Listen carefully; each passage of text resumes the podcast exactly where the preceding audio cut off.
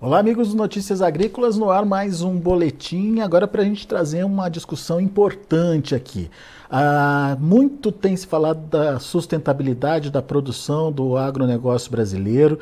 Ah, todos os setores estão envolvidos nessa condição, inclusive de mercado, né? A sustentabilidade como é, um fator importante é, de conquista de mercado e a pecuária não é diferente. A pecuária também está envolvida nessa questão e nessa situação e principalmente é, por conta é, de questões como desmatamento, questões como é, é invasão de terras indígenas, é, enfim, questões ligadas aí à sustentabilidade de uma forma geral. Uh, no entanto, uh, o que aconteceu recentemente foi que a ABEC, Associação Brasileira das Indústrias Exportadoras de Carne, acabou se posicionando de uma forma bastante é, interessante diante de uma nova regulamentação da FEBRABAN.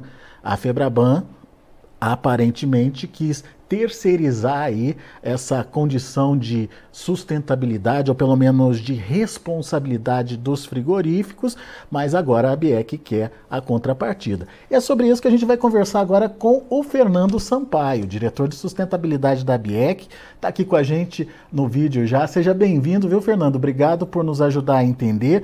Vamos começar com primeiro com essa informação, né? É, uma normativa da Febraban está é, exigindo alguma, alguns cuidados especiais é, por parte dos frigoríficos, é, com implicação inclusive na concessão de crédito aí para os frigoríficos.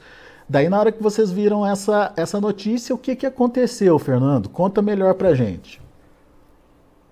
Bom, obrigado pelo convite. É, o que a normativa da Febraban diz é que é, ele, ela orienta os bancos né, antes de financiar um frigorífico, por exemplo, a atividade de um frigorífico, de ver se esse frigorífico tem um monitoramento socioambiental ali da, da, da originação, né, da compra de boi, para saber se esse boi está vindo do desmatamento ilegal, de área embargada, de terra indígena, enfim.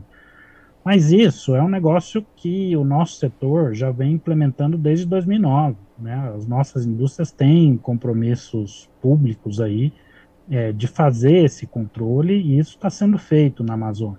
Né? O, o, problema não é esse. Né? A nossa grande questão é por que, que os bancos também não fazem a mesma coisa, em lugar de só exigir né, de outro setor, do nosso setor, por que, que eles mesmos não conseguem fazer isso com os seus clientes e ali é, com quem eles estão financiando, não só financiando, né, mas esse uh, esse indivíduo que está na ilegalidade na Amazônia, ele pode ter uma conta no banco, né? O banco sabe disso ou não. Então é muito fácil exigir dos outros que têm esse controle, né? O que a gente quer saber é qual que vai ser o esforço do próprio setor financeiro para ajudar a fechar esse cerco na ilegalidade. Isso não pode ser um esforço só da gente. É. E, e, como é que está evoluindo essa conversa? Esse, esse primeiro embate aí é, foi importante, mas tem a segunda fase, já tem esse, esse encaminhamento dessa conversa? Os bancos entenderam o que vocês estão pedindo, Fernando? Bom, os bancos, alguns bancos já fazem isso na concessão de crédito, né, na hora que vão financiar alguma atividade, essa análise de risco é feita, mas a gente acha que isso só não é suficiente, né, a gente está propondo cooperar com a Febraban, não só para ver como é que vai ser implementada essa normativa deles com os frigoríficos, mas também para ajudar eles a entender como fazer esse trabalho que a gente já faz faz tempo, né? Então a gente está aberto aí a, a, cooperar com a Febraban com ideias, né, de como juntar forças para de fato enfrentar o problema e não só é, é, deixar pra, na nossa mão aqui, né? Terceirizar o problema, né, Fernando? Exato. É. Agora, é, você falou sobre uma, uma situação importante. Não é apenas travar uh, o produtor rural, é buscar alternativas para que ele também possa se regularizar, né, no final das contas. É, aqui a gente tem que fazer uma distinção importante, né? Quando a gente fala de ilegalidade, você tem o cara que é ilegal mesmo, que está cometendo um crime porque ele está grilando uma terra pública, ele está invadindo uma terra indígena, e às vezes bota boi lá e esse boi é, é, vem parar na cadeia. Então, esse é o que a gente quer eliminar. Ele não pode ter acesso à cadeia produtiva e não pode ter, não poderia ter nem acesso ao sistema financeiro, movimentar dinheiro. Então, excluir a ilegalidade. Agora você tem um monte de gente lá que o cara está em inconformidade, quer dizer, ele tem um caminho que ele poderia se regularizar. Ele tem um CAR que está suspenso, ele tem né, um desmatamento que foi feito sem autorização, mas que dá para regularizar. E a maioria das vezes ele nem sabe qual é o problema que ele tem. Então esse produtor ele precisa de apoio para entender qual que é o problema e qual que é o caminho da regularização. A gente tem feito isso, tem diversas iniciativas de frigorífico que dão essa assistência para ajudar esse produtor a se regularizar. Mas também, na maior parte das vezes, ele precisa de financiamento para fazer essa transformação que ele precisa na propriedade dele, não só de adequação à legislação, né, mas para a própria melhoria da produção dele. Então, é, a gente precisa financiar uma transição sustentável na Amazônia. E aí, de novo, tem um papel do setor financeiro, né? O que, que eles pretendem oferecer em termos de produtos financeiros para ajudar nessa transição? Né? E que é outro debate que a gente precisa começar. Muito bom.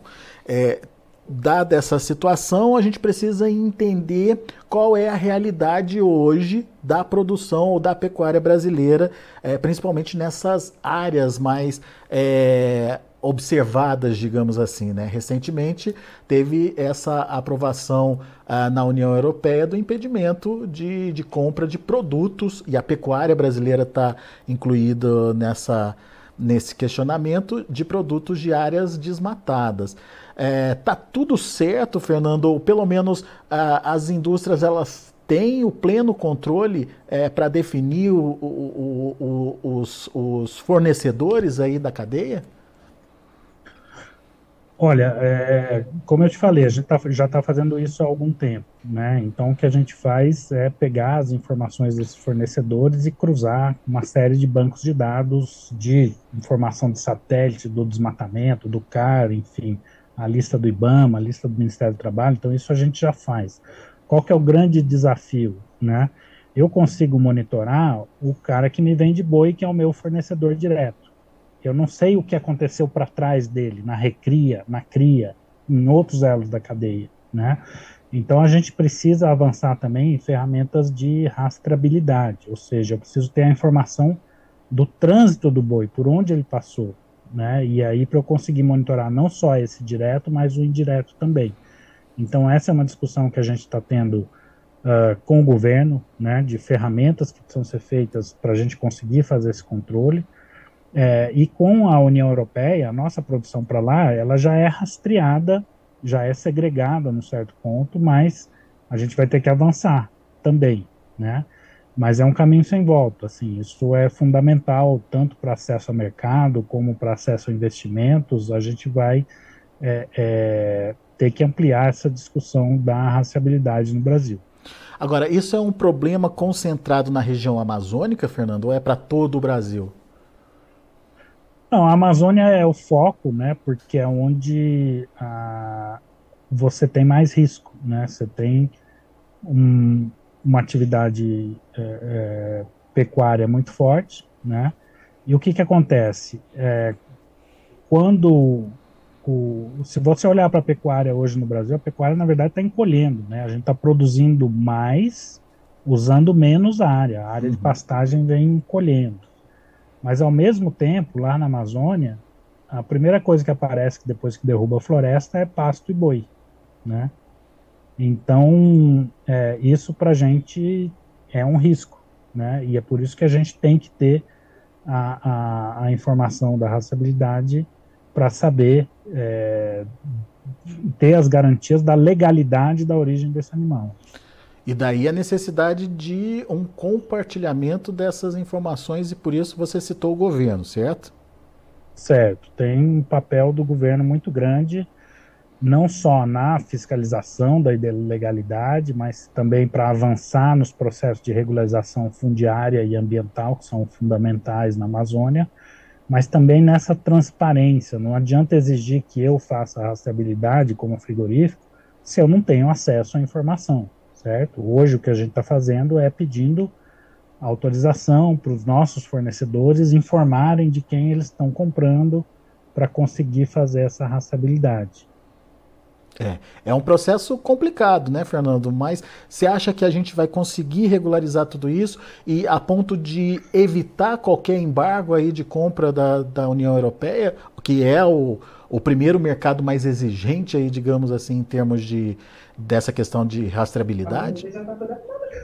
É, a, primeiro que isso não vai parar na União Europeia. Né? A gente sabe que tem outros mercados preparando legislações no mesmo sentido, uh, o Reino Unido, Estados Unidos, enfim. Então o país precisa de fato se preparar. Né? E no âmbito privado, os clientes né, privados já estão pedindo isso há algum tempo também. Então a gente tem que avançar. É, essa discussão de rastreabilidade hoje Uh, tem vários fóruns debatendo, debatendo isso e o governo precisa, ali no Ministério da Agricultura, a gente tem conversado para que o Ministério assuma né, a coordenação dessa discussão e que a gente ponha em prática os mecanismos e, e, e regulamentações que precisamos para fazer essa agenda andar. Mas hoje, do jeito que está, ou, ou, ou se a exigência começasse hoje, o embargo seria inevitável. Não tem como provar tudo ou ter uma transparência total do que está sendo produzido.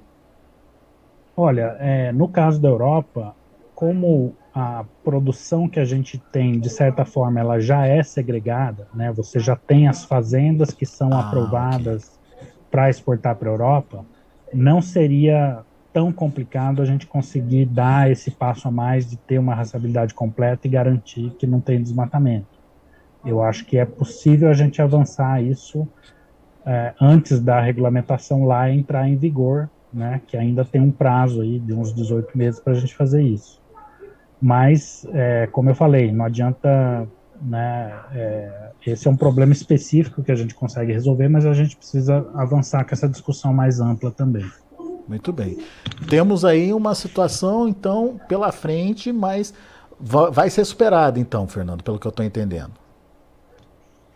Sim, eu acho que existe um momento hoje, né, a própria CNA, a Confederação Nacional da Agricultura, fez uma proposta para que a gente avance com a, a, a, rastreabilidade individual né, do boi. Se a gente olhar na pecuária hoje, a pecuária mais moderna, né, todas essas fazendas já identificam os animais individualmente por questões de gestão dentro da propriedade. Uhum. Né?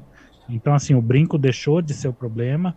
Agora, como é que a gente avança né, para de fato uh, uh, ter a informação da, da rastreabilidade, né? Mas eu acho que a gente está num bom momento uh, é, para avançar com isso no país.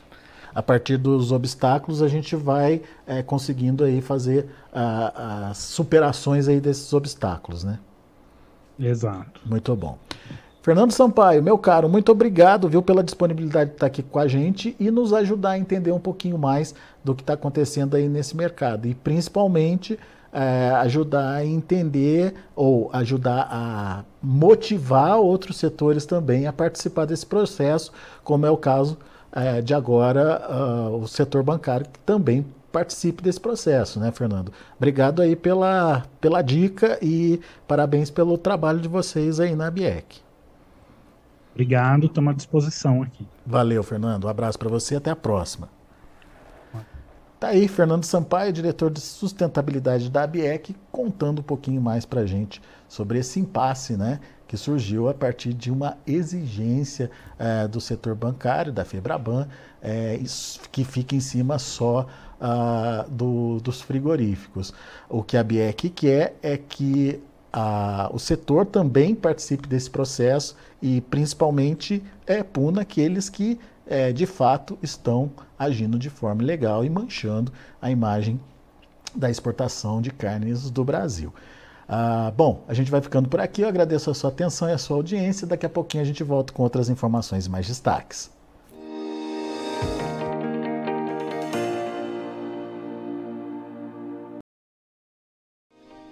Se inscreva em nossas mídias sociais. No Facebook, Notícias Agrícolas. No Instagram, arroba Notícias Agrícolas. E em nosso Twitter, arroba Norteagri. E para não perder nenhum vídeo, não se esqueça de nos acompanhar no YouTube e na Twitch, Notícias Agrícolas Oficial.